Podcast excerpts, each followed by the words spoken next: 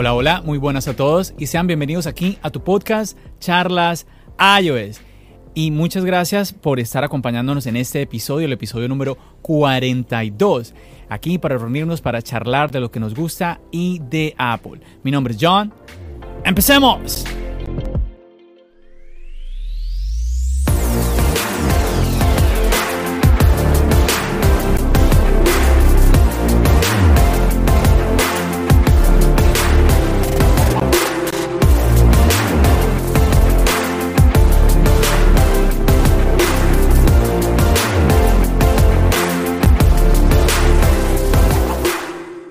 Bueno muchachos, y hoy les traigo un invitado de un país muy especial aquí para el podcast Charlas iOS. Y bueno, todos ya saben que uno de los, uno de los países que más escucha este podcast es República Dominicana. Y traigo a alguien muy especial de este país. Yo sé que muchos de ustedes eh, lo conocen y él es Hipólito Delgado. ¿Cómo estamos, Hipólito? Muy bien, John. ¿Y tú qué tal? Muy bien, muy bien. Por aquí con un poquito de calorcito Tú también por allá, ¿no? Sí, bueno, tengo el aire encendido, la única forma de sobrevivir aquí. O sea que, no tengo calor por el momento. Pero la calle está cogiendo fuego. Bueno, Hipólito, muchísimas gracias de verdad por aceptar esta invitación aquí en tu podcast Charlas iOS. Eh, eres un referente para el tema de tecnología en tu país, República Dominicana. Prácticamente todos los youtubers de tecnología, influencers de tecnología te conocen. Y bueno, yo creo que no es de sorprendernos cuando vamos y visitamos el canal de Hipólito Delgado, darnos cuenta de que ya tienes varios años en YouTube, Hipólito. Ya 12 años, ¿no? Eh, yo no sé, yo no te puedo decir exactamente cuántos tengo, porque si uso como referencia la fecha de publicación de mi canal, te da un número de años, pero yo no desde el principio estoy haciendo eh, video como que yo me diga yo soy youtuber. Yo comencé en el 2005 como blogger, como bloguero escrito. O sea, yo tenía un blog de tecnología y entonces yo usaba eh, YouTube como un apoyo eh, cuando necesitaba publicar algo en video. Por ejemplo, si se hacía un review de un celular y yo quería enseñar cómo se veía el video, la calidad del video, entonces, bueno, yo subía muestras de video a YouTube para hacer el embed en mi en el post escrito. Entonces, ya fue como con, el tiempo que yo sí fui poco a poco mudándome a YouTube y, por eso no, te sé decidir que, ok, yo tengo 12 años, tengo 15 años. Yo tengo YouTube desde que abrió, pero no enfocado como estoy ahora ya a, generar todo los contenidos aunque también lo haga escrito en alguna ocasión, pero enfocado de que en YouTube no tengo tanto tanto tiempo. Por eso tuve que mi canal, aunque muy viejo, no es muy grande, porque no estoy desde el principio dándole el calor eh, necesario para decir, ah, ok, yo soy youtuber. Oh, ok, ok. Eh, sí, porque bueno, es muy normal. Muchas personas que empiezan a crear contenido en YouTube empiezan a hacerlo simplemente como una especie como de mm, experimento, quizás.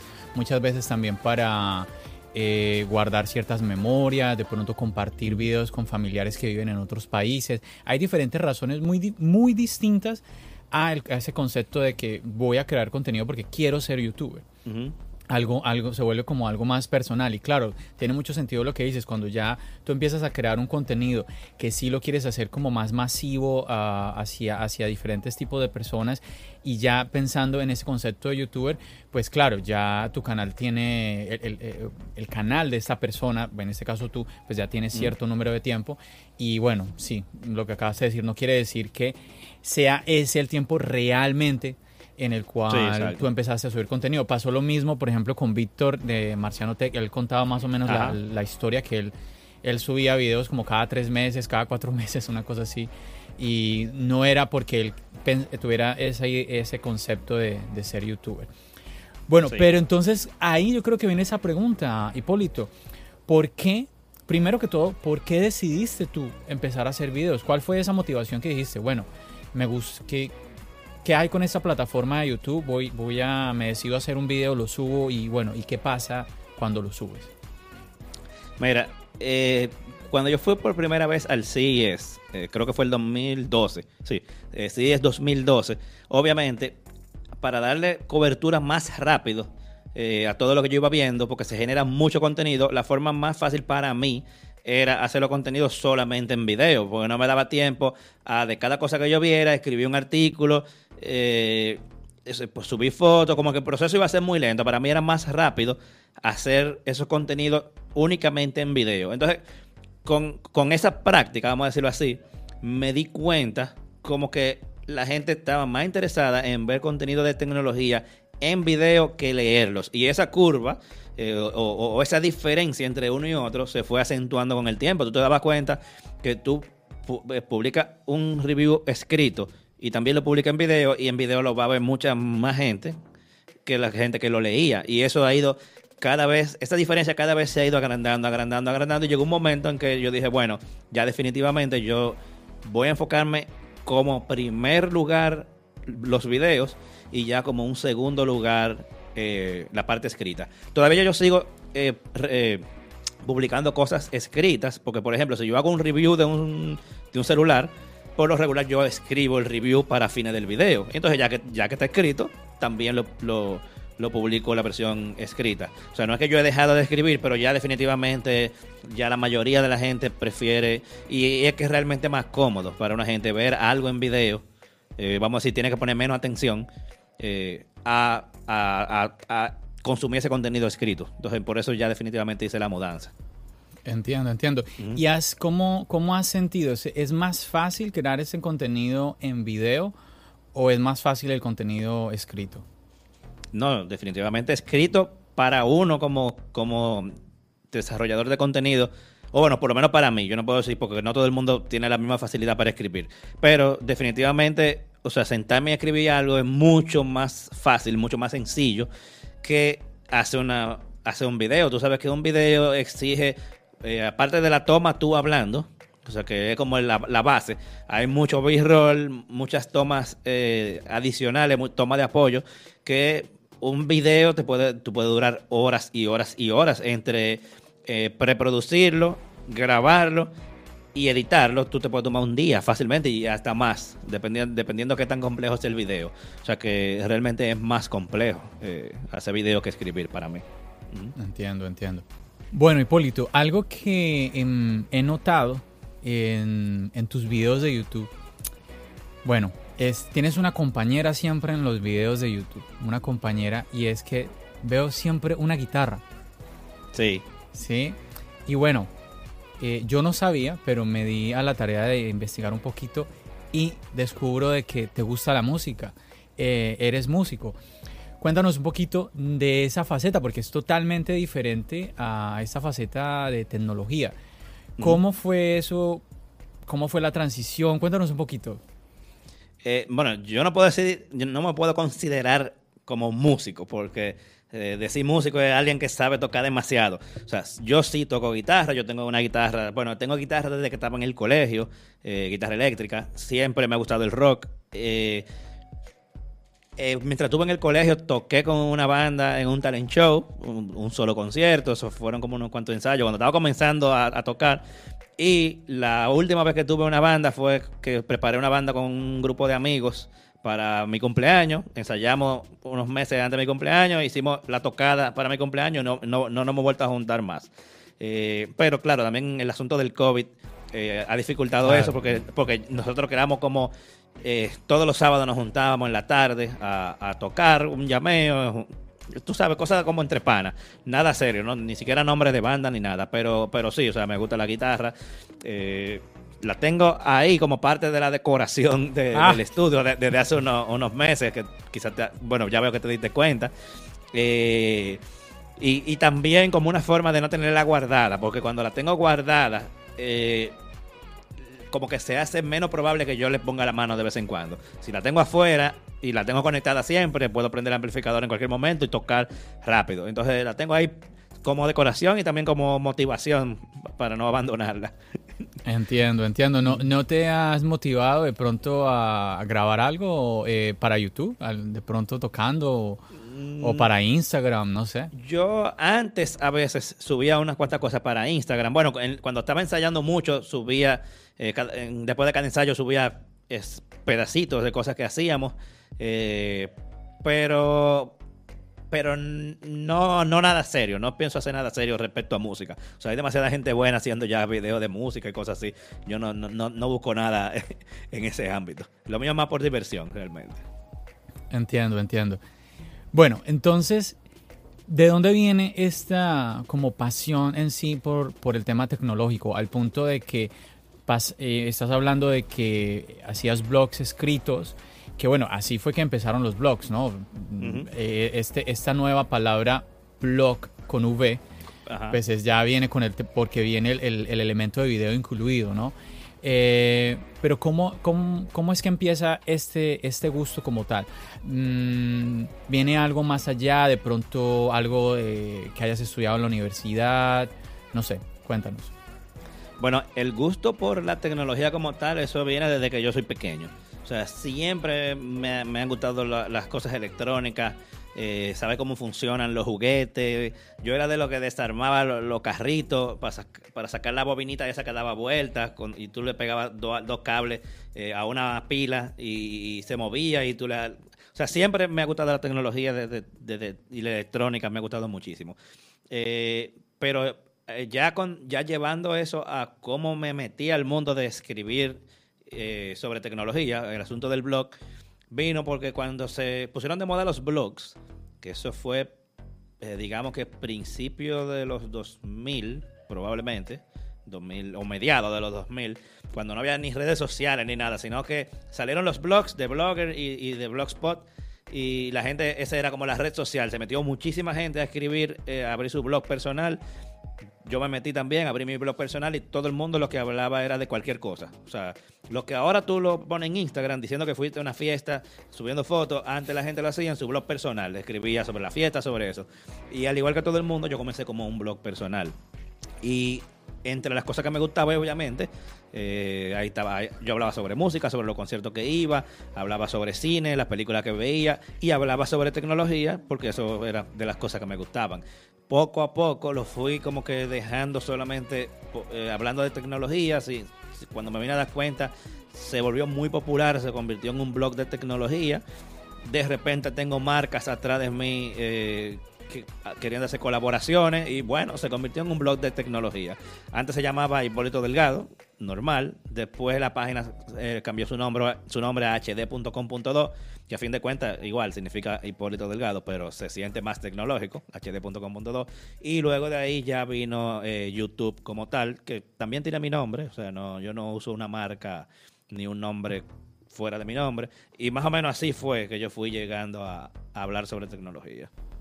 Mm, ah, bueno, y claro, aquí en el país, entonces, eh, con, la misma popularidad llegué a los medios tradicionales, o sea, desde hace muchísimo tiempo estoy en, un segmento de radio aquí en, República Dominicana que se oye también en Estados Unidos a través de YouTube, en el Mañanero, es muy popular entre los dominicanos, tanto en el país como, como en Estados Unidos, y eh, también en segmentos de televisión, o sea, he logrado llegar a los medios tradicionales aquí en el país. Buenísimo, buenísimo, Hipólito. Bueno, Hipólito, y estabas hablando ahorita de marcas, mencionas marcas. Y bueno, tú sabes que aquí en Charlas Ayos, pues eh, algo que todos estamos compartiendo es nuestra experiencia con una marca. Y obviamente esa marca es Apple. Entonces, digamos que, bueno, ya te estoy viendo desde aquí en el video de que tienes un dispositivo Apple, porque veo que estás utilizando unos AirPods. Sí. te he visto en los videos de YouTube que también utilizas una MacBook Pro. Cuéntanos tu, ecosistema Apple. Cuéntanos, identifícate como usuario de Apple. Sí, bueno, ya tú mencionaste dos, que mi MacBook Pro, mis AirPods, que son los normales, no son los Pro.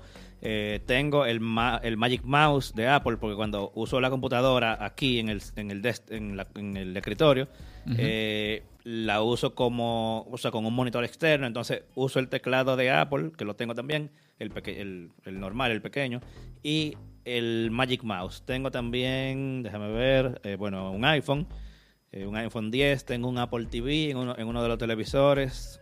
¿Qué más? Eh, yo creo que ya. Creo que esos son Yo tengo muchas cosas de Apple. No, pero Dios, entonces casi, prácticamente eres un fanboy también. Bueno, tengo...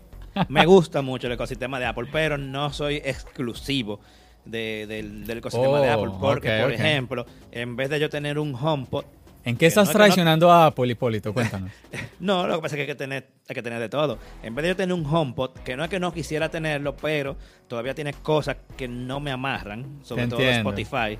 Entonces, en vez de eso, tengo ese lado lo tengo con Alexa. O sea, tengo varios Alexa en la casa. Incluso tengo un, un, Home Mini de, Google. Pero, pero la mayoría de mis cosas sí son, son Apple. Ah, tengo un Apple Watch también, ¿verdad? Se me olvidó decir. Ah, no lo veo, no lo veo. Muéstralo, muéstralo. Ahí está el Apple Watch. Muy bien, muy bien. Uno, uno de los dispositivos más exitosos en este momento, ¿no? El Apple Watch, eh, pues es un, es un, dispositivo que hoy en día es excelente, ¿no? Pero bueno, yo comentaba inclusive hace poco de que como salió, es, es curioso porque muchos incluso llamaban al Apple Watch como una versión beta de qué, qué, sucede con este Apple Watch, ¿no?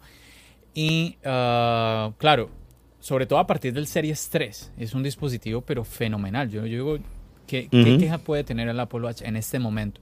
Cuando, cuando salió, que se demoraba como 5 minutos en prender, las aplicaciones se demoraban hasta un minuto en abrir. Entonces es una cosa que Ahí yo digo que uno tiene que tener cuidado porque uno no puede, digamos que, aplaudir estas cosas de Apple. Afortunadamente la solucionó. Tanto, tanto fue el problema que Apple lo solucionó. Pero sí, no podemos aplaudir eh, estos, estos movimientos así extraños de Apple. Y sí, me, me llama a veces la atención, sobre todo cuando se menciona un poquito eh, el tema del Apple Watch. Me recuerda siempre a la gente que cuando salió el Apple Watch, que lo compró, lo criticó pero ahora que ya ha pasado mucho tiempo, pues dicen que pues ha sido un, dispositivo excelente desde, desde sus comienzos y obviamente no es así. No es así. Pero bueno, digamos que ese, ese no es el punto como tal. Ahora, entonces lo que yo quisiera preguntarte es como que nos contaras un poquito la experiencia tuya personal con los dispositivos Apple. Ya hay, por ejemplo, ya comentaba yo algo sobre la, la experiencia que ha sido en general el tema de los Apple Watch. Ah, pero en tu caso, digamos que, ¿cómo te, qué, ¿cuál ha sido como el, el dispositivo el cual tú, tú, dijeras, yo sin este dispositivo no puedo, no, no, no puedo trabajar, no puedo vivir? Mira, muchos pensarían que uno dijera que es el celular. Eh, pero yo creo que, o sea, como yo siempre tengo dos dispositivos, por mínimo, un iPhone, y, o sea, un iOS y un Android, yo pudiera vivir fácilmente con, con o sea, yo pudiera decir, ok, el, teléfono yo pudiera vivir con un Android. El que yo no cambiaría es la Mac, realmente. O sea, yo no me veo literalmente con una PC. Bueno, la única PC que yo he visto, que yo digo, yo pudiera vivir con esa PC, son con, las nuevas de Microsoft. Dígase la Surface, la, la versión más más laptop, no porque tú sabes que ellos tienen una que son eh, media, media tablet.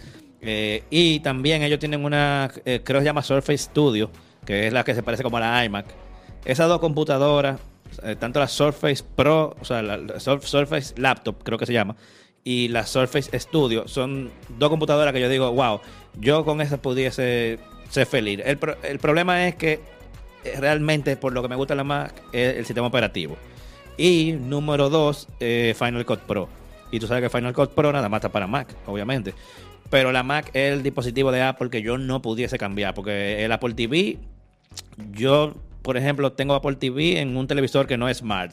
Pero en la que sí es Smart, que una, una Samsung, no necesito Apple TV. Porque ya tiene Apple TV Plus, tiene Apple Music, tiene AirPlay. No yo pudiese vivir tranquilamente sin, sin el Apple TV. El reloj probado, yo lo uso mayormente por el, por el asunto de fitness, aunque claro, es más cómodo usarlo porque tiene muchas más cosas, pero yo pudiese vivir, en teoría, con otro. Ahorita lo digo porque recientemente yo probé uno que no es ni siquiera de una marca tan, popular, se llama, se llama Amazfit, y me hacía lo que necesitaba a nivel de reloj. Claro, no se compara, pero me funcionaría. Y lo mismo te digo, como te dije, con el celular, eh, los audífonos, aunque me gustan mucho mis AirPods, realmente pudiese resolver con cualquier otro. Entonces, lo que te quiero decir con eso, que el que yo no encuentro sustituto y que no cambiaría por nada es la Mac. Realmente. Te entiendo, te entiendo. Sí, he tenido sobre todo respuestas de... Mm, sin el iPhone, pero yo creo que la, que ha sido como más común es eh, la Mac. hay gente que ya está muy acostumbrada a macOS. Pero sí, el, el, el, iPhone hay gente que, sobre todo yo creo que cuando tú ya tienes, por ejemplo, el caso que tú estás comentando, el caso tuyo, Hipólito, que tienes la oportunidad de utilizar también un Android, entonces yo creo que el, el vivir, como tú mismo lo explicaste ya, el vivir con un dispositivo Android sin, sin tener iOS, pues no, no representaría un cambio tan drástico. Entonces, entiendo totalmente lo que me estás diciendo y sí, eh, pues hay mucha gente que está disfrutando hoy en día estos dispositivos, pues un dispositivo como la Mac, así que está, está muy bien. Ahora, yo te preguntaría, en todo este trayecto, tú con tus dispositivos Apple, aparte eh, trabajando, creando contenido, empezaste escribiendo blogs, ah, ahora estás haciendo videoblogs, no, no, videoblogs no, estás haciendo videos. Ah, o, no has hecho videoblogs? No? Eh, yo hago blogs cuando voy al CES. Eh, trato de todos los años hacer blogs. Como para tratar de, enseñar a la gente la experiencia del CES, pero sin mencionar como aparatos. Bueno, la única forma de explicarlo bien es que ustedes entren y busquen los blogs que yo he publicado del CES. Son muy entretenidos. Es como lo que pasa en el CES. Eh, fuera de los dispositivos, o sea, como qué, qué más uno hace allá, exacto, ¿Cómo es la experiencia. Y yo hago siempre blogs eh, cuando estoy en el CES. Te entiendo, te entiendo. Eso es muy interesante porque sí, generalmente lo que uno ve cuando pasa un evento como este, el CES, es el tema de los productos, las presentaciones, y véngale, este producto hace tal cosa, este otro producto hace tal otra, esto viene de tal país, esto del otro. Eh, sí, eso que tú estás comentando es muy interesante porque es como mirar lo que hay detrás de todo, todo esto. Y bueno, y por ejemplo, en el caso tuyo, una persona que, que también va a hacer esa tarea de mostrar los productos que se están presentando, pues como ver eh, qué, es, qué, qué hay digamos lo que tú haces, mm. ¿no? Mientras estás viviendo toda esa experiencia, como en un evento tan importante como es el CIES, que vienen gente de, de diferentes países. Sí, del mundo completo. Bueno, y Hipólito, y además en todo esto, pues has tenido la oportunidad de crear amistades eh, en, todo, en todo este trayecto. Y bueno, también de pronto no, no tan buenas amistades, ¿no? ¿Qué ha sucedido en ese camino? ¿Qué, qué de pronto has llegado a tener algún como tropiezo con alguna persona, quizás? ¿Algún algún personaje de, otro planeta que no te haya agradado mucho, quizás? Eh, no, no, yo no he tenido ningún problema realmente con nadie. Me da risa porque tú dices algún personaje de otro planeta y ya yo sé de quién tú hablas. Pero, pero me imagino que tú, ¿por qué tú lo dices? O sea, ¿qué tú has visto? Porque nosotros no tenemos ningún problema realmente. Yo no he tenido problema con, con, nadie. Y, y si es con Marciano que tú dices, yo no tengo ningún problema realmente. No, porque todos hemos visto que ustedes tienen una pelea casada. Casada ustedes dos. El uno le tira al otro. Dicen, al mismo nos tienen, nos tienen confundidos a, nosotros eh, los seguidores porque dicen, dicen delante de las cámaras que, son amigos, que se quieren, pero al mismo tiempo se están tirando el uno al otro.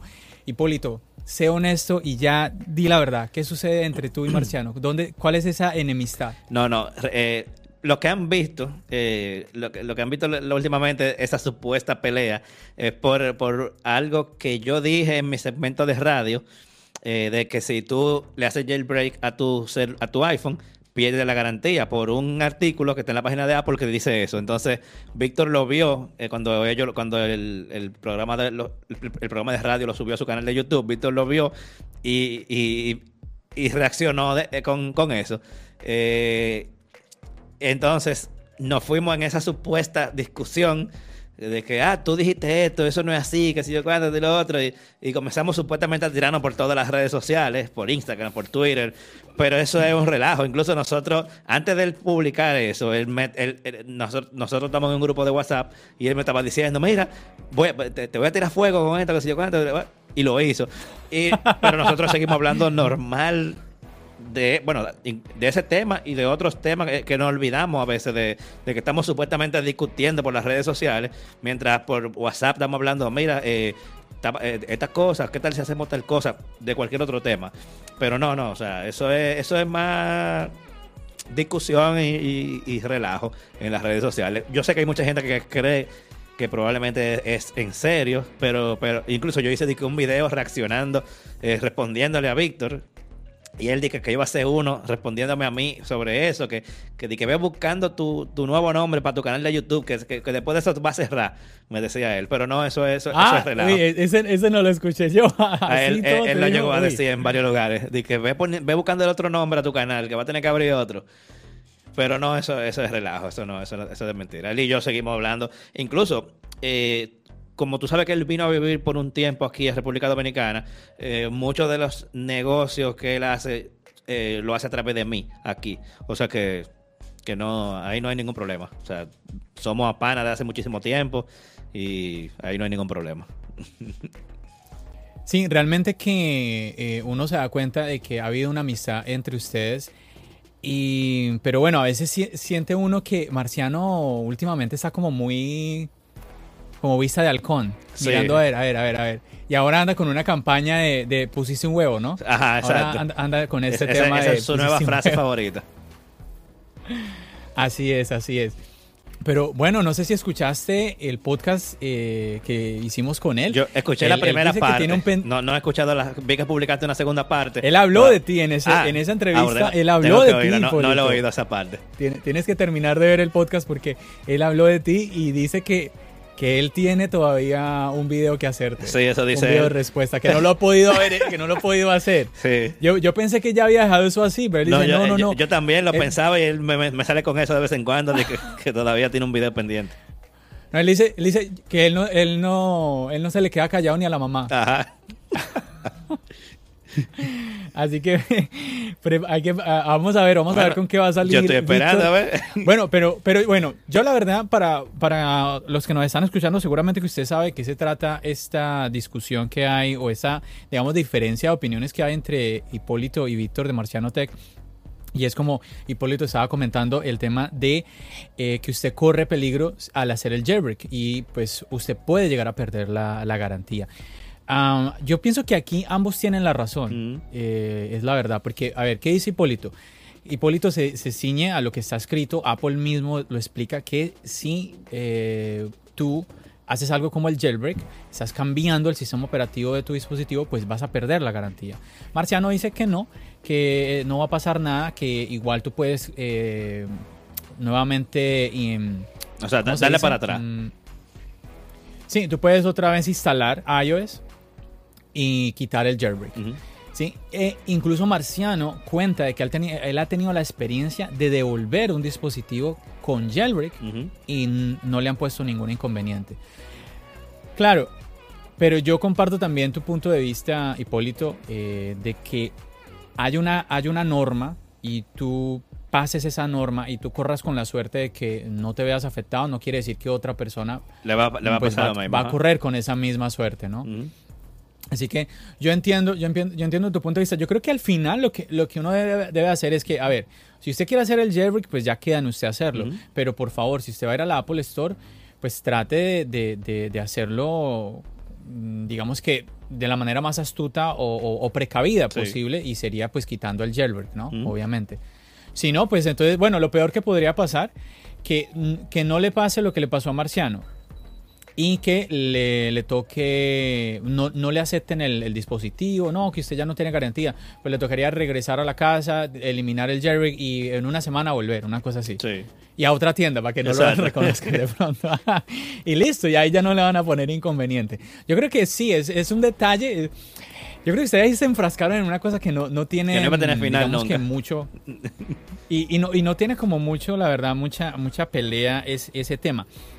Yo creo que hablando de diferencia de opiniones, Hipólito, y como de debates y todo esto, a mí me gustaría preguntarte, que ya pensé en no hacerlo, pero yo creo que lo voy a hacer, porque ese es un tema que está muy candente ahora, pero al mismo tiempo como está tan candente, yo creo que ya está muy gastado, y es preguntarte un poquito tu opinión sobre el tema del supuesto, bueno, el rumor uh -huh. que hay del supuesto iPhone sin cargador. Uh -huh. ¿Tú qué piensas de esto, Hipólito? Mira, si eso es cierto, eh, Apple va a tener que dar una muy buena explicación pa para poder eh, convencer a la gente de que eso, es un paso correcto.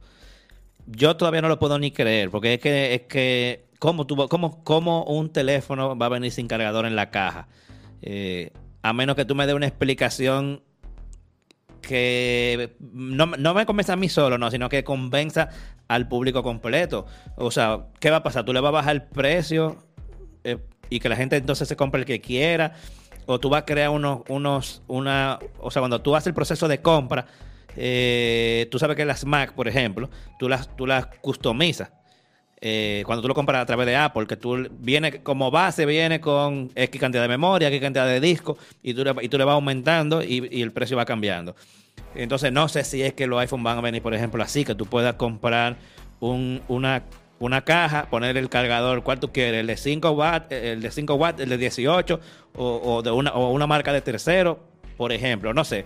Yo creo que a ese rumor parece que le faltan cosas. Porque si no, eh, es medio locura para mí, porque un teléfono no puede venir sin cargador, porque...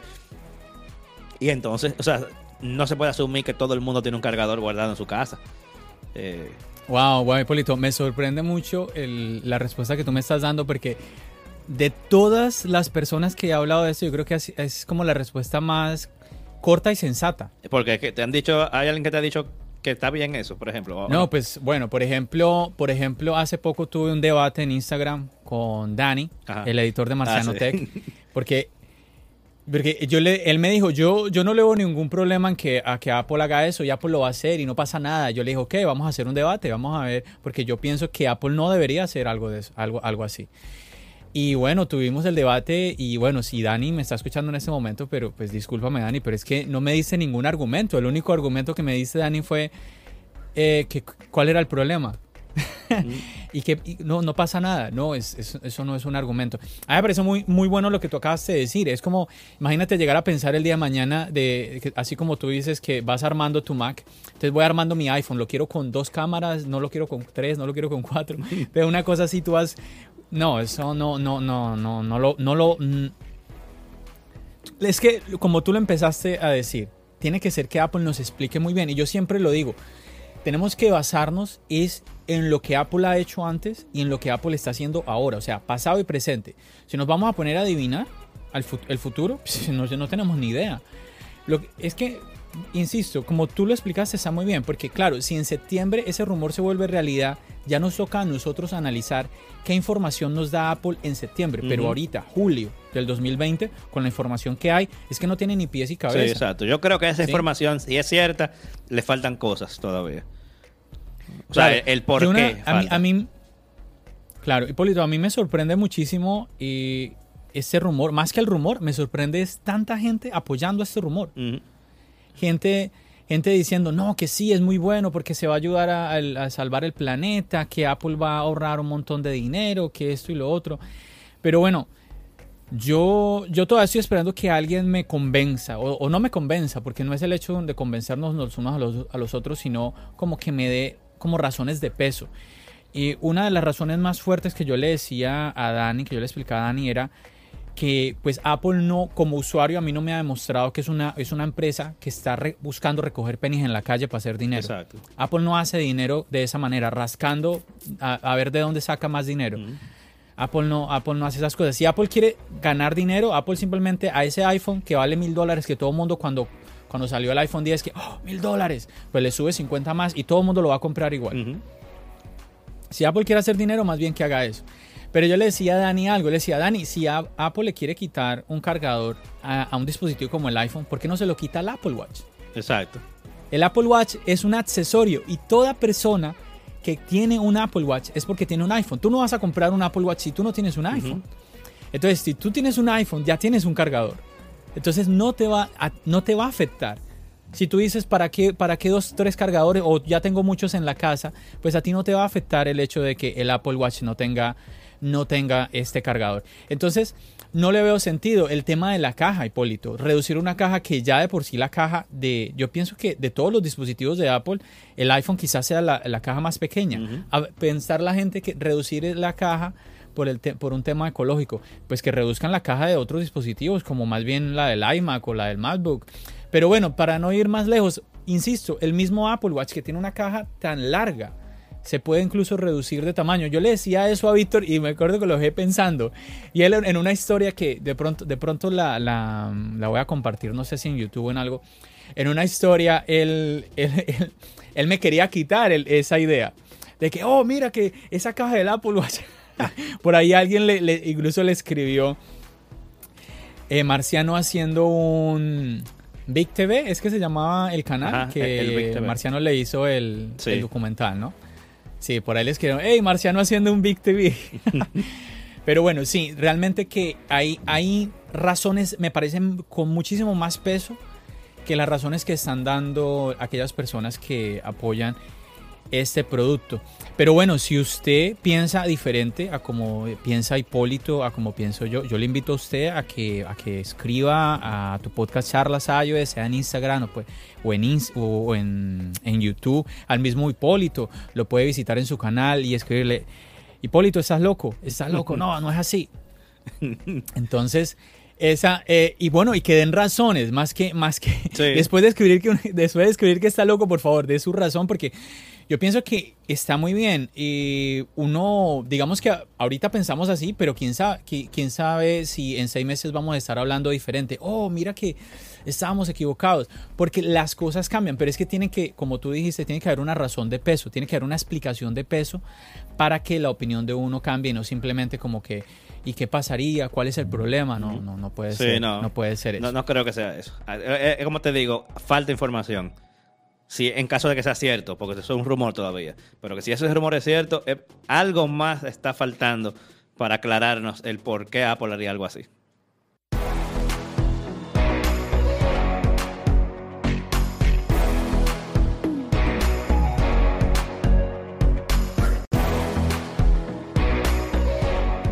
Bueno, Hipólito, me gustaría preguntarte, en toda esta experiencia, tú ya me dijiste que, bueno, me, me dices que no has tenido inconvenientes con ninguna persona.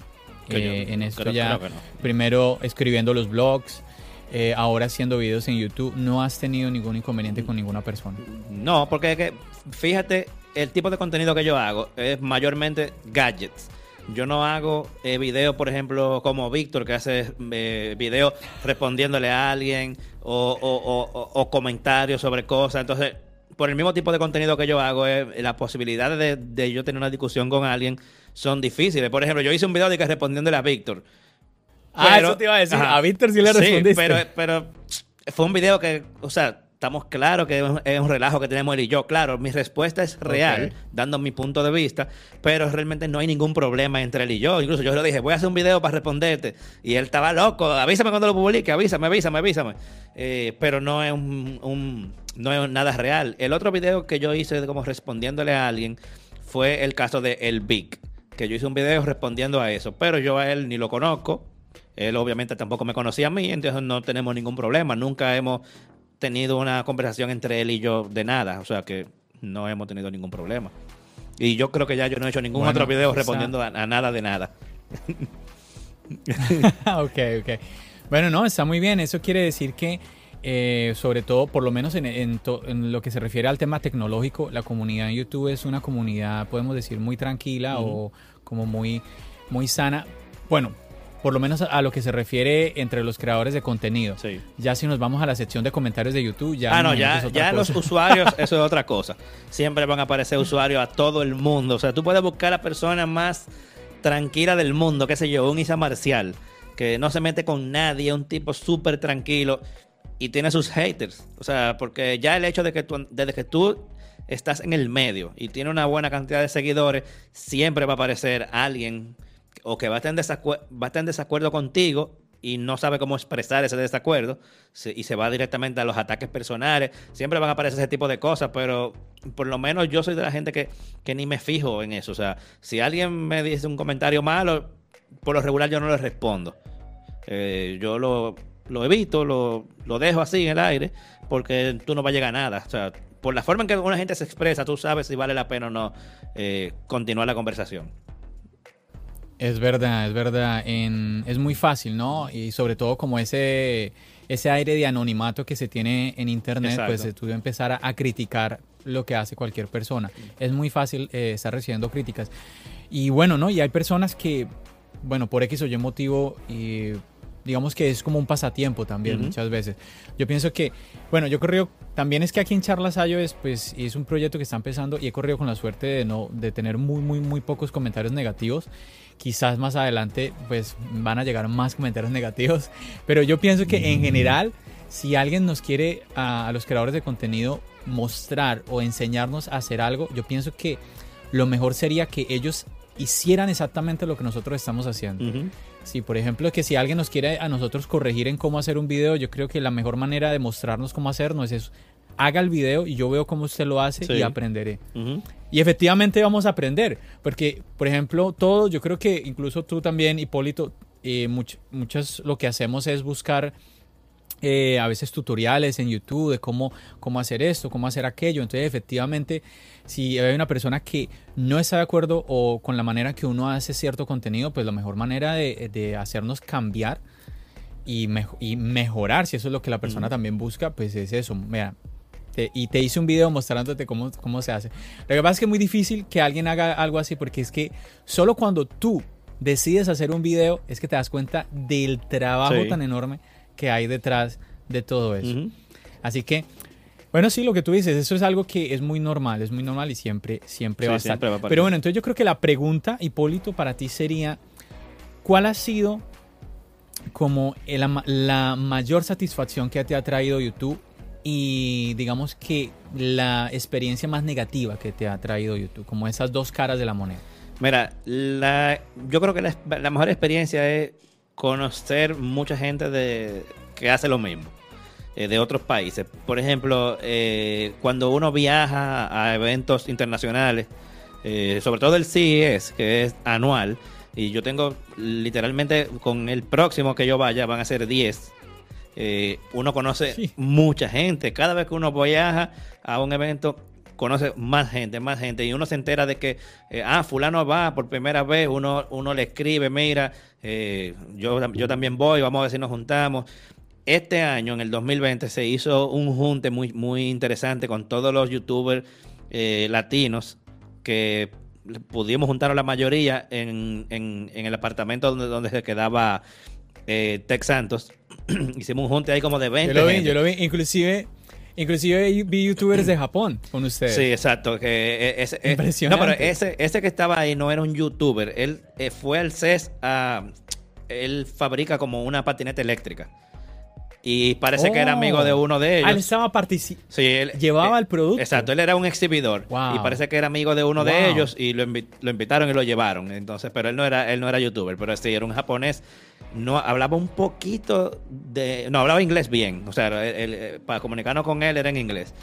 Pero, pero se dio un junte muy chulo. No pudieron ir algunos porque se hizo un viernes y ya algunos se habían ido jueves. Eh, por eso no fueron todos. Pero estamos planificando el año que viene, si se da el sí, es claro eh, volver a hacerlo. Entonces, eso, esa es una de las cosas, como vamos a decir, de la experiencia más gratificante, el conocer más gente, porque cuando tú conoces gente que hace lo mismo que tú, tú tienes la oportunidad de hablar con esa gente, ver cómo esa gente lo hace, el trabajo, y tú comparar como, si, como tú lo hacías, es la mejor forma de hacerlo. o sea, uno comparte muchas experiencias y tú te das cuenta que, o sea, tú te juntas con una gente que tiene dos millones de suscriptores, eh, uno que tiene menos como yo, otro que tiene un poquito más, y estamos toditos ahí juntos hablando normal, como gente normal de todo el mundo, y eso es muy interesante.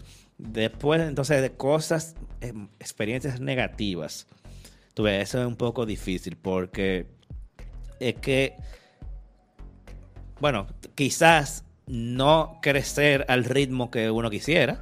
Eso a veces puede ser como eh, causar cierta, cierta ansiedad. A mí no me molesta tanto, porque yo no estoy atento a las estadísticas todos los días de saber cuántos suscriptores nuevos yo tuve. Yo no me preocupo tanto por eso, pero si yo te pueda de mencionarte algo, sería eso. O sea, que que uno quisiera crecer un poco más rápido.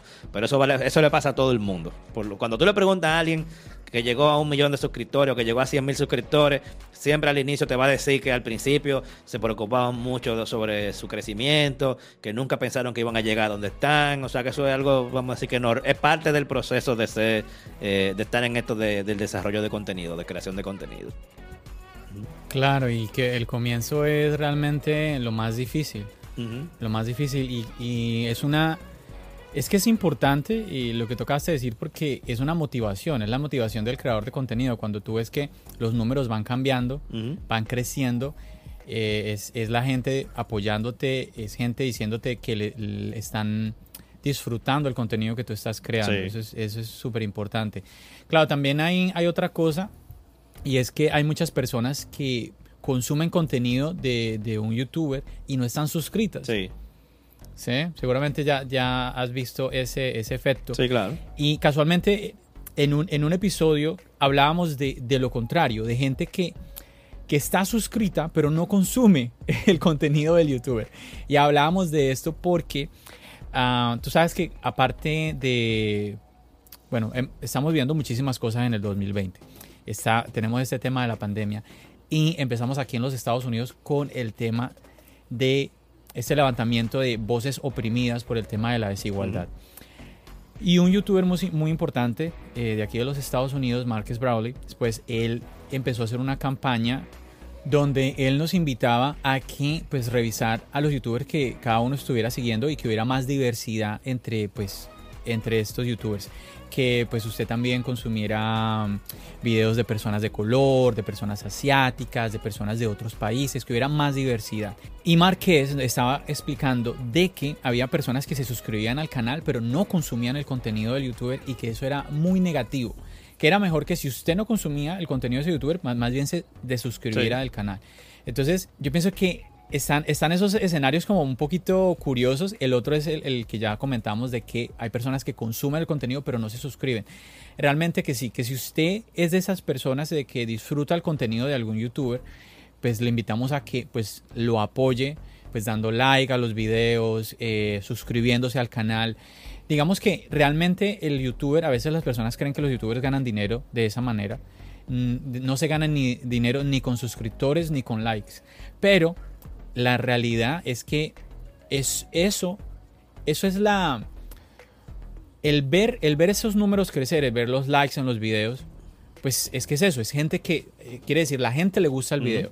El ver suscriptores es, es que, oh, la gente le está gustando el canal que estoy creando. Entonces, es una como, una- como esa palmadita en la espalda que te está diciendo, oye, lo estás Sí, haciendo claro. bien. Es muy importante. Si usted, a veces hay personas que a mí me dicen, hey, John, me gusta mucho el contenido que estás haciendo. ¿Cómo te puedo ayudar? Me gustaría ayudarte. Y yo le, y yo le digo a usted, si, eh, si a usted le gusta el contenido, no solamente que se está creando en Charlas iOS, sino el contenido que crea Hipólito o el contenido que crea otro, otro youtuber que usted, que usted, bueno, que usted ve sus videos pero aún no sigue, le invitamos a eso, a que se suscriba al canal de, de ese youtuber, que le dé like a, a los videos. Esa es la manera más fácil y de verdad que crea un efecto grande. Eh, esa es la manera que usted puede realmente apoyar a, a ese creador de contenido Claro. que usted le gusta, el, eh, que usted verdad, le gusta. Y definitivamente que si usted quiere apoyar a alguien y no consuma el contenido, mm, más bien quizás recomienda el canal a otra persona que sí le puede llegar a interesar. Yo pienso que esa sería la mejor, la mejor manera. Pero bueno, Hipólito, eh, ya tienes ya tienes mucho tiempo en todo esto en todo esto de YouTube. Yo creo que muchas muchas personas inclusive te llegarán a preguntar, hey Hipólito, dame un consejo, hey Hipólito, cuéntame un poquito de, de tus experiencias, de tus anécdotas. Y aquí yo pues me gustaría que tú nos contaras a todos los que nos están escuchando ahorita en charlas iOS, que tú pudieras dar un consejo a, a aquellas personas que se sientan como con esa iniciativa de crear algo de contenido. Como de que, ay, oye, me gustaría hacer algún video, pero no estoy seguro, ¿será que sí? Me da temor. Como que, ¿Qué consejo le darías tú con toda esa experiencia que tú ya tienes? Eh, imagínate, tantos, ¿cuántos videos ya tienes en- en- hechos en YouTube? Además de los videos, los blogs que has escrito, todas las experiencias que, ha- que has tenido, que nos has contado. Mira, Yo creo que aquí tú tienes para contar Sí. impresionante. Mira, vamos a enfocarnos, por ejemplo, a, a- a youtubers de tecnología, porque los consejos pueden variar dependiendo del tipo de, de contenido que tú quieras hacer. Vamos a enfocarnos en, el nuestro. Eh, lo principal es no tratar de entrar simplemente pensando en número de suscriptores, o sea, no entrar por las razones equivocadas. Dígase, yo, ah, yo veo que lo- a los youtubers de tecnología les mandan celulares. Ah, pues yo quiero meterme para que me manden celulares. Ah, yo quiero meterme eh, para que me inviten a los eventos. O sea, no hacerlo por las razones equivocadas, porque esas son cosas que llegan con el tiempo. O sea, eso no es de la, noche a la mañana, eso hay que crear primero contenido para entonces tú ir subiendo, eh, vamos, vamos a decir, creando estadísticas, subiendo número de suscriptores, número de views, para que poco a poco esas cosas comiencen a llegar. Porque si tú lo haces por esas razones y no va creciendo al nivel que, tú esperabas, te puede frustrar y, dejar eso. Eso es al paso. No todo el mundo tiene la suerte, por ejemplo, como Tex Santos, que de la noche a la mañana en un momento tuvo un, empuje que subió muchísimo. Eso no pasa siempre. Eso, eso puede ser un golpe de suerte. Bueno, no suerte, porque la calidad de él no tiene que ver con suerte. Cuando digo suerte, es que llegó un momento en que consiguió el empuje. Entonces, eso no te va a pasar obligatoriamente. Y más que ya YouTube se puede decir que está saturado. No es que no cabe más nadie, porque el que es bueno es bueno y va, y va a, conseguir su lugar. Eh, pero si te metes por las razones equivocadas, puede que, te frustres en el camino muy rápido. Entonces creo que esa es, esa es la número uno. La número dos es, ya que te metiste, entonces tener ética. Eh, o sea, no robar contenido, no hacer contenido simplemente por el hecho de generar los views, eh, hacer uso abusivo del clickbait, o sea, como malas prácticas. Las malas prácticas al final, puede, al principio puede que te causen un impacto, pero a la larga eso te va generando problemas, porque puede que YouTube comience a ver tu contenido como no apto para, para anunciantes o que comiencen a a, reportarte tu contenido como contenido que, que robaste contenido. Eh, no buscar la forma fácil. Y eso aplica, bueno, no nada más para YouTube, eso aplica para todo. No buscar la forma fácil de hacer las cosas. Y yo creo que con esos dos eh, eh, son como las dos primeras cosas para comenzar. Ya hay mucha gente que te pregunta, por ejemplo, qué cámara yo necesito para entrar. O, oye, hasta con un celular tú lo puedes hacer. Porque es verdad. por lo más que tú pudieses preocuparte quizás por el audio, buscar la forma de que el audio quede bien, pero tú no tienes que comprarte una cámara de miles de dólares para comenzar. Eh, hay muchísima gente que todavía ahora, que, o sea, que, que, han crecido, eh, graban con celulares. Yo conozco algunos youtubers que graban con celulares y tú ni cuenta te das, porque a veces la iluminación ayuda al celular. Entonces no hay un mínimo de equipos con el que tú debes de comenzar. Eh, sí, enfócate en un buen contenido, eso eventualmente te, va a ayudar. En el caso de tecnología se, se, hace un poquito difícil si tú quieres hacer review de equipos, porque de entrada las marcas no te van a regalar nada. O sea, si tú eres un youtuber nuevo que lo que tiene son mil suscriptores, no esperes que una marca como Samsung te va a mandar un celular de mil dólares ni siquiera prestado. Entonces eso, eso es al paso. Lo recomendable es que tú o compres tus propias cosas o que tomes prestadas cosas de tus amigos y comiences a, hacer, a generar contenido así. Poco a poco ya las marcas se van fijando en ti y, te van tomando en cuenta. Claro, claro. Bueno, no, está, está, está muy bien lo que tú estás comentando. Yo creo que se parece muchísimo a los consejos que otras personas también dan a aquellas personas que eh, quizás se sientan un poquito inquietos por hacer algo, como por crear algo. Em, Hipólito, bueno, ya aparte de toda esa experiencia que ya, que ya tienes, esto ya se ha hecho parte de tu vida por esa misma cantidad de tiempo y pues obviamente ha llegado de una, bueno, sea positiva o negativa, a afectar a aquellas personas importantes en tu vida. Por ejemplo, tu familia. Yo te preguntaría, eh, si se puede, pues, ¿cómo, ¿cómo ves que YouTube ha afectado en ese sentido a tu familia? ¿Cómo ves que lo, ha hecho y, si, y de qué manera? ¿Si positiva, negativa?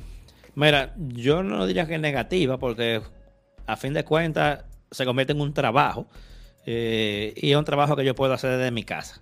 O sea, literalmente, yo, e, e, este estudio es una habitación de mi casa. O sea, cuando yo estoy trabajando en mis videos, yo estoy en mi casa.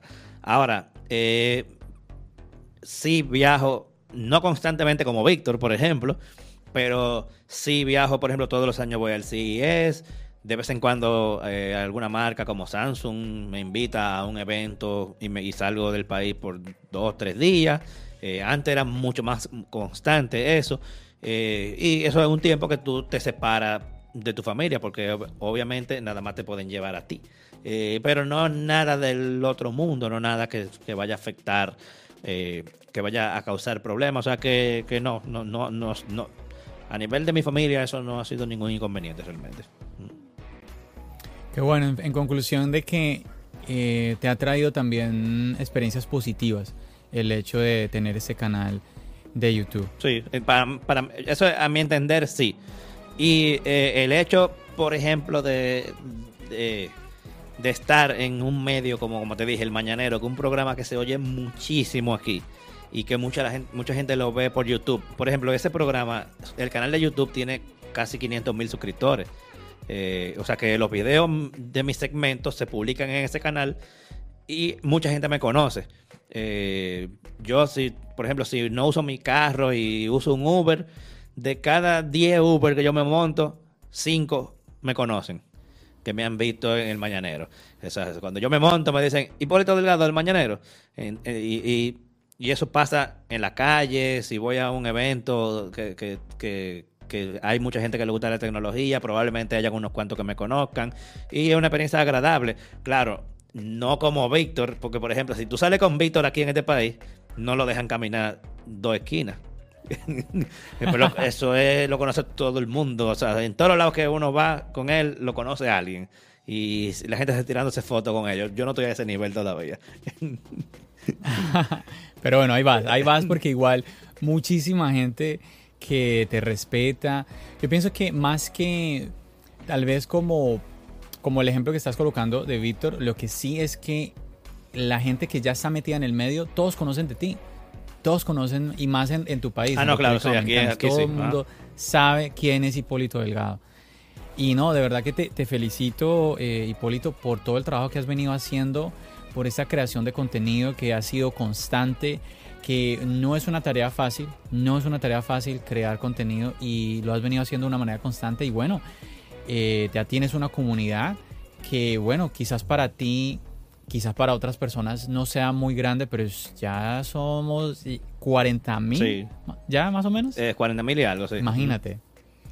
Sí, ya es un número considerable, Sí. imagínate. ¿Cuántas cua- Es un estadio de gente. ¿A dónde tú metes? Exacto. Si tú, es- eso te iba a decir, ¿dónde tú metes esa cantidad de personas? un estadio. Si tú pudieras meterlas en un lugar. Imagínate. Ujú. Es así. Sí, se, se- se ve, Entonces- se ve po- uno, dice, uno dice pequeño en el mundo de internet, pero 40 mil personas Claro, son 40 mil claro. personas. O sea, Uf, es impresionante. Es, uf, es un, es un mar de gente Sí. todo eso. Entonces, de verdad que ahí se ven los frutos de tu trabajo y de verdad que pues, te deseo de que pues sigas creciendo y puedas seguir cada vez trayendo eh, mejor y mejor contenido pues a todas las personas que te han dado como eh, como ese voto de, de aprobación a la creación de contenido que has venido haciendo. De verdad que felicitaciones, Hipólito. Y nada, pues yo creo que vamos llegando ya a la parte final de- del podcast. De verdad que, sí, como siempre, se me- a mí se me pasa el tiempo supremamente rápido haciendo estas entrevistas, Hipólito. Eh, pero no me quiero ir sin que nos comentaras un poquito sobre cuál ha sido tu experiencia en este año como tan único que ha sido el 2020. Que compartieras un poquito el tema de que nos está afectando a todos en el mundo, a unos más que a otros, pero a todos realmente. Eh, yo pienso que sería muy extraño la persona que diga, no, ¿cuál- COVID-19, ¿qué es eso? sí. Yo, yo ni me he dado cuenta. Sería muy extraño escuchar a alguien de- decir eso. Entonces me gustaría eso. Yo sé que yo, yo siempre hago esto en el podcast, como que me, gusta escuchar la, la experiencia de cada uno de los invitados y quizás para aquellos que eh, me- nadie, nadie me ha dicho nada, pero quizás para alguno que me esté escuchando de pronto dirá, ay, el monotema del COVID-19. Sabemos de que en todos lados, en los medios, se está hablando del COVID-19 y tiene que ser así porque es importante.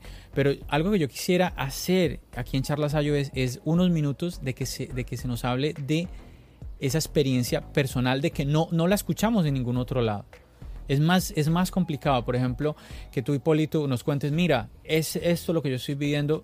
Digamos que más allá de que tú tienes tu amigo y, oye, ¿cómo va todo? O lo llamas a alguien en otro país, tú no puedes eh, cono- conocer eh, qué es lo que está viviendo el otro. Ujú. Así que bueno, nada, sin más preámbulo, te, te cedo la voz. Hipólito. Mira, e, en este tiempo, eh, o sea, ha sido un cambio para todo el mundo. En el caso mío particular, eh, uno busca la, la forma de convertir eso negativo en algo positivo. Y en ese tiempo que uno estaba, que uno literalmente no podía salir de la casa, no había nada abierto, eh, yo lo dediqué como para generar mucho más contenido. O sea, el último mes yo generé muchísimo contenido porque lo que yo hice fue, bueno, no se puede salir, yo lo que voy a hacer es que me voy a levantar como si fuera que voy para el trabajo y tengo mi agenda del día, de cada día, para tratar de producir por lo menos tres o cuatro videos a la semana. Yo no publico tantos videos eh, porque los míos son con gadgets físicos. Yo no hago tanto de opinión. La mayoría son con gadgets físicos que involucra eh, probarlo primero y eso. Entonces, produje muchísimo contenido, creé una estructura de, de- de usar mis horarios, eh, planificar mi día completo un día antes. O sea, yo sabía lo que iba a hacer el día siguiente en- de primer lugar, segundo lugar, tercer lugar, o sea, hacía mi orden de las cosas. Eh, cambió mucho porque ya tú no ves eventos físicos en, o sea, en persona, no hubo lanzamiento físico de ningún producto que normalmente en, en mi día a día, por lo menos una vez cada dos semanas había un lanzamiento de algo, había un evento al que tú asistías, eh, compartía con gente que hace lo mismo que tú, eso todo eso se fue y probablemente por lo que queda del año no va a seguir, no va a volver a pasar. Incluso eventos se están suspendiendo. Probablemente el CES se suspenda, que es como, como, como el evento que yo siempre quiero ir todos los años y eso está todavía en veremos. Pero, pero de cada cosa mala, como esta experiencia que estamos viviendo ahora, uno busca la manera de aprovechar el tiempo o yo espero que la gente esté haciendo eso. Por ejemplo, yo aproveché para comprar un curso en Udemy para aprender a programar aplicaciones móviles. O sea, como parte del tiempo que tenía y todos los días, como, como te dije, como yo tenía mi itinerario de cosas, una de esas era separar una hora para yo eh, hacer mi curso una hora todos los días. Yo apagaba celular, me quitaba el reloj, apagaba las notificaciones de la computadora y a esa hora yo se lo dedicaba a eso, porque si no, con el día a día uno no lo puede hacer. Pero, pero sí, definitivamente eso ha cambiado mucho, es algo negativo, la economía se va a resentir. Todavía yo creo que los resultados de esta recesión económica no lo estamos viendo. Estamos en el proceso de comenzar a verlo. O sea, yo te digo que a principios del año que viene probablemente es que se vean, o finales de este, que se vea el duro golpe que esto va a causar a la economía y hay que estar preparado. Por ejemplo, cuando alguien, tú sabes que los lanzamientos de los celulares no se han detenido. Todos los celulares han que, salen durante el año han continuado saliendo. Cuando la gente me pregunta, ah, ¿qué tú me recomiendas? Eh, yo tengo tal celular, eh, ¿tú me recomiendas comprarme este nuevo? Y yo lo que le he dicho a la gente es que en este momento, si tu celular está funcionando bien, no es el momento de cambiar celulares. No es el momento de gastar dinero en, en cosas innecesarias. Es mejor quedarse con lo que uno tiene y ver qué va a pasar. Cuando las cosas comiencen a estabilizarse, entonces hacer inversiones. Porque que ahora mismo nadie tiene ni siquiera su trabajo seguro. Eh, incluso los, los youtubers durante los primeros días o meses de la pandemia vieron cómo los ingresos, todo el mundo vio cómo los ingresos de YouTube bajaron. O sea que, que todo se ha visto afectado realmente. Es verdad, sí, bueno, muy interesante. Mira, ahí nuevamente un punto de vista eh, diferente el que tú nos estás comentando y me gusta muchísimo el mensaje que le estás dando a las personas de aprovechar el tiempo como tú lo hiciste, de que si había que estar en casa, eh, buscar algo que aprender, ¿no? Y bueno, eh, ya, es- ya la gente, la gente que estuvo en cuarentena, porque pues hay lugares donde no se hizo cuarentena, por, aquí, por ejemplo aquí en Estados Unidos no hubo cuarentena, eh, y los países que se hicieron cuarentena ya están empezando a salir. Sí. Ya aquí en Estados Unidos ya se escucha algunos estados que mm, eh, van a pedirle a la gente que deje, deje de salir, porque ese es el tema, ¿no? No se, no se hace una cuarentena, sino que se le se cierran los negocios, Ujú. se le pide a la gente dejar de salir tanto. Entonces, claro, y sobre todo cuando un, un estado cierra los negocios, pues ahí, así no haya cuarentena, pues tú pierdes como muchas razones para salir. Claro. ¿no? Entonces, de una u otra forma te están afectando el ritmo de vida. Y sí, efectivamente que si, si, no, si no hacemos algo, digamos, por un lado, lo que tú, el mensaje que tú estás dando de aprovechar el tiempo y por otro lado, de cuidarnos, de no, de no ayudar a esparcir el virus, pues vamos a terminar otra vez encerrándonos en las casas. Sí. y buscando qué hacer con el tiempo nuevamente. Y nos va a llevar a lo que tú nos, ya nos dijiste, a un golpe en la economía más adelante, más fuerte, cada vez más fuerte. Tenemos que, yo pienso que estos pensamientos no hay que ser uno muy inteligente como para darse cuenta de todas estas cosas, ¿no? Así que es simplemente, pues, pensar, pensar un poquito y darnos cuenta de que todos podemos dar como nuestro granito de arena. Bueno, por último, te quería decir que este tipo de iniciativa de podcast es muy interesante. Tú viendo, estamos viendo cómo de nuevo los podcasts comienzan a tomar relevancia porque los podcasts surgieron hace un buen tiempo, pero últimamente que estamos viendo cómo es que los podcasts están volviéndose populares. Casos como, como Spotify, que ha invertido un dinero en llevarse eh, gente, como, como Joe Rogan, por ejemplo, para su plataforma, es un indicio de que los podcasts están volviendo. Y estamos viendo contenido muy bueno. Incluso ya estamos viendo mucho contenido en español, que siempre había faltado. Eh, y yo mismo me he suscrito a varios podcasts últimamente. Eh, es interesante. Porque ¿Ya te suscribiste a Charlas Ayos y Claro, ya he oído varios. Ah, ok, ok, por favor. sí, no, por eso que te digo, estoy suscrito a varios en español. Bueno, incluso ya estoy suscrito tanto en español que decidí de suscribirme de todo lo que ya tenía en inglés, como una forma de limpieza. Hice una limpieza y ah. ahí se fue Marqués Brownlee y yo, Marqués, lamentablemente yo te, seguiré siguiendo en, en, YouTube. No te puedo seguir en, en, podcast. Me he dedicado como a seguir nada más podcast en español últimamente. Y qué bueno que, por ejemplo, plataformas como Anchor eh, han buscado la forma de uno poder monetizar eh, los podcasts, que es como el empuje que al fin necesitaban los creadores de contenido de podcast claro. para poder dedicarle más tiempo y que uno diga, wow, vale la pena, vale la pena seguir. Entonces, eh, es muy interesante ver podcast como el tuyo, con una temática así de una conversación uno a uno eh, con, alguien, que eso lo hace diferente a quizás los contenidos que uno buscaría en YouTube. Eh, porque el podcast, aunque tú lo subes en video, el podcast puede sobrevivir sin video y yo puedo escucharlo mientras voy en el, en el carro y puedo tranquilamente oír un podcast de una hora dividido en dos viajes en, en el carro. Efectivamente. Dos viajes de media hora. Entonces, tiene definitivamente su uso. Eh, yo lo, yo últimamente estoy, como te dije, usando muchísimo eso de escuchar podcast y yo creo que te va a ir bien. Ah, muchas gracias, muchas gracias, Hipólito. Pues la verdad, he, recibido muchísimo apoyo, eh, gracias a Dios, de parte de la comunidad aquí en Charlas. Y sí, efectivamente que también es como mostrarles a, las personas porque hay muchísima gente que todavía no conoce el podcasting. Mm. Y sí, efectivamente tiene muchísimos años. Yo siempre lo comento, yo descubrí el, el podcast en mi iPod Touch. O sea, antes de tener un iPhone yo descubrí eh, esta aplicación en mi iPod Touch y empecé a consumir eh, este contenido en audio que es muy bueno, es muy chévere. Hay gente... Em, aquí en Estados Unidos, yo siempre lo comento, en Estados Unidos y en España el consumo es masivo. Hay gente que no, no sale a correr, a correr escuchando música, sale a correr escuchando podcast.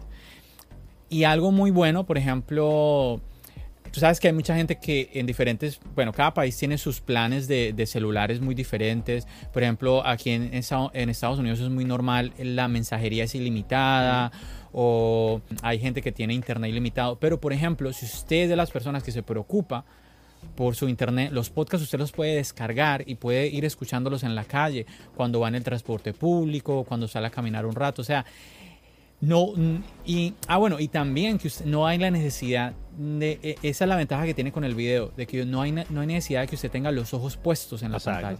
Es un contenido que usted puede, que usted puede consumir tranquilamente haciendo otras labores incluso. Puede estar manejando, puede estar haciendo tantas cosas diferentes. Ahora, si usted dice, no, no, no, yo, yo soy YouTube 100%, olvídate del podcast, pues por eso estamos haciendo esta, esta labor en Charlas es de subir los podcasts también en, en YouTube. Yo empecé a subirlos también, yo empecé a subirlos en YouTube fue por esa razón porque hay gente que incluso me lo pedía, oye, y no está en YouTube. Entonces yo empecé a subir los episodios a, YouTube. Y ahora último es que empecé a, mostrar como las caras de los invitados, a darle un poquito más de imagen más allá del logo de Charlas Ayos. Incluso hay muchos, hay muchos youtubers Night to Five Mac, que es muy, muy famoso eh, aquí en Estados bueno, en, en el mundo entero, Sí. pero él es de acá de Estados Unidos. Él hace eso, él sube el podcast y lo único que pone es el logo Night to Five Mac y ya. Y la gente de ahí lo puede escuchar en YouTube. Entonces, nada, de verdad que eh, gracias a los que pues eh, están disfrutando del contenido de Charlas iOS, como tú, Hipólito, Sí. de verdad que me siento muy halagado de, de tus palabras. Y mm, si usted está escuchando este podcast, pues le, le invitamos a que visite los demás episodios. Ya este es el episodio número 42. Wow. 42 episodios ya grabados aquí en Charlas iOS. Es un camino ya de tiempo, ya de tiempo. Y recuerde, cada semana, cada semana, eh, los sábados, estoy subiendo un episodio nuevo en las diferentes plataformas de podcasting, Apple Podcasts, Spotify, Google Podcasts, Pocket Cast.